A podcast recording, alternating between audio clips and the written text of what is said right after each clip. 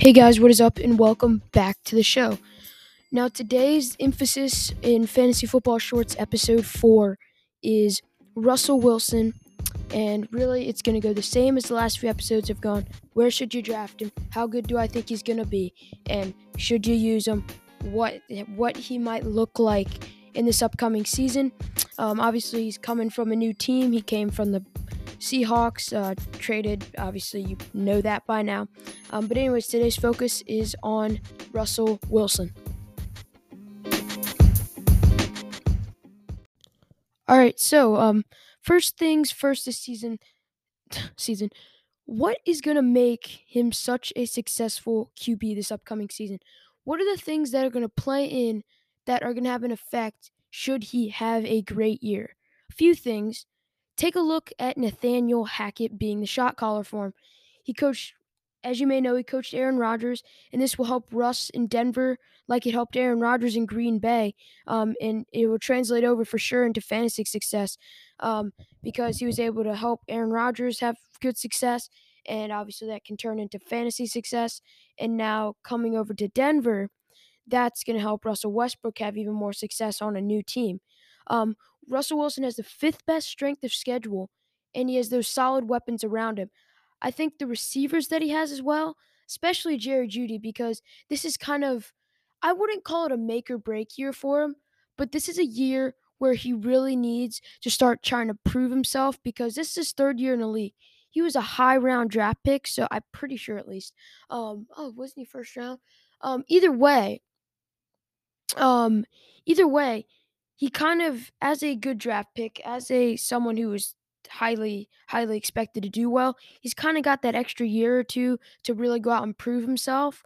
But for me this year, he really kind of has to try to take his game to the next level. But anyways, back on the topic of that, Tim Patrick especially as well, but especially Jerry Jeudy are kind of hungry to have great seasons, if you know what I mean. Like, um, which will help their QB out as well because it could give it sounds so stupid, but kind of give that little bit of effort boost as well. Um, another thing, look at the past eight years of Russell Wilson in terms of fantasy. 2014, he's been a top six fantasy quarterback five times since then. So that's five of eight years, five of eight or nine seasons. And talk about an option of when you're unsure of who to go with or you already have that Josh Allen or Patrick Mahomes that's a no-brainer and you're looking for that reliable backup guy to go with or you or or you use him when needed say your best guy gets injured um, Wilson Russell is to really be kind of that reliable starting option when you need it. I'm just I'm not saying he's not good enough to be a starter. I'm just saying this is in case of those other situations another thing before that finger injury really stopped his season. He led the league in yards per attempt at 10.4, which is critical for those extra points. If you every single time he, he makes a completion, it's a, it's about to be 10 yards, 10 yards, 10 yards. If he gets 20 10 yard receptions because that's what he averages say, it's not going to happen, but think about it that way. That's 20 fantasy points just off of the yards if I'm doing math right. 10 yards of reception, so one point. You do, yeah, yeah, it's 20 points. That's without, say, he adds two touchdowns or something like that. It's four more points for a quarterback. Um, passer rating at 133.6 and rating from a clean pocket at 130.9. And think about that clean pocket. Denver is expected to have probably around a top 10 O line, which is a big improvement because Pro Football Focus put the Seahawks last year at 25th. So the more clean pocket he has, the more it'll help his value, even more than it already does. He already has a 133.6 total rating before the injury last year and a 131 clean pocket. So just think about he's going to probably have an even higher clean pocket percentage if he can do what he's been able to do recently in the past few years with an even better O line, right?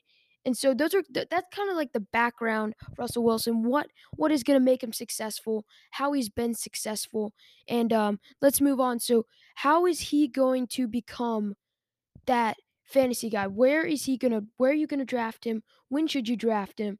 And all that type of stuff. So where does he kind of stand? So when so I would it really for me it kind of comes down to his injury status. He's a reliable starter when fully healthy. And I emphasize fully. Last season, he was at a high level up until his injury. But then when he came back from that, he was averaging only 13 fantasy points per game, which a better waiver wire QB is going to do better than that. So you might as well be better off get, picking up someone off the waivers or the free agency or whatever. Um, but he should probably be one of the first 10 QBs around there, like 10 to 12 off the board. He's not going to go before probably like the Tom Brady, Patrick Mahomes, uh, Josh Allen, Dak Prescott might go before him as well. Um, but so you can, he's still probably going to be there if you want to draft him, but I would draft him. So here's the situation if you have the first pick when it's kind of QB time, go with that Josh Allen or whatever. But then two or three rounds down the road, when you need that second quarterback, then you can go out and get Russell Wilson.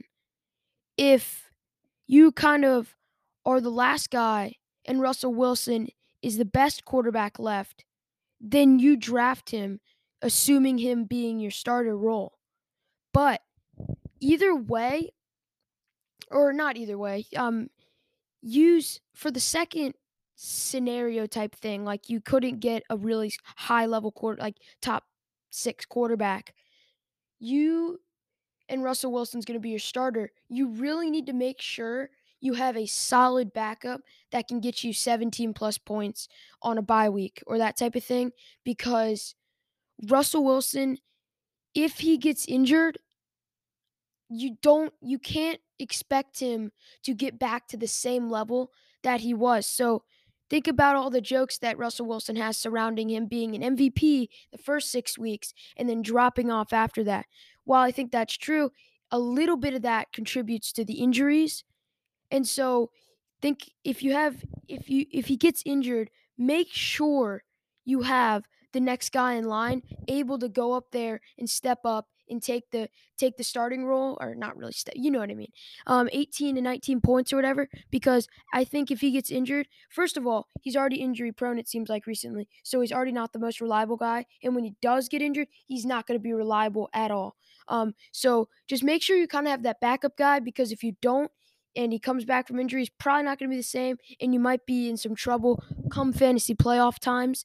So, really, I'd say Russell Wilson, he's not going to be one of the first few quarterbacks off the board. He should still be there if you need a backup guy or you missed out on the first round of QBs. Um, so, I don't think he's going to be as sought after as he used to be. Um, and make sure you have that next guy in line should he become injured or and especially when he comes back from injury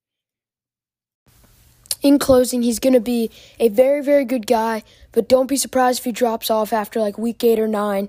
Um, and make sure you have that good backup guy should he do that falling off or should he be post injury. Um, and, anyways, that's all for me. Follow this podcast if you enjoyed. Follow me on Twitter.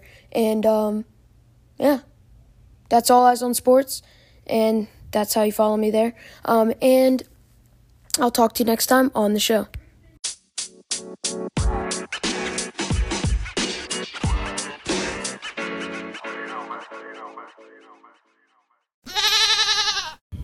Tom.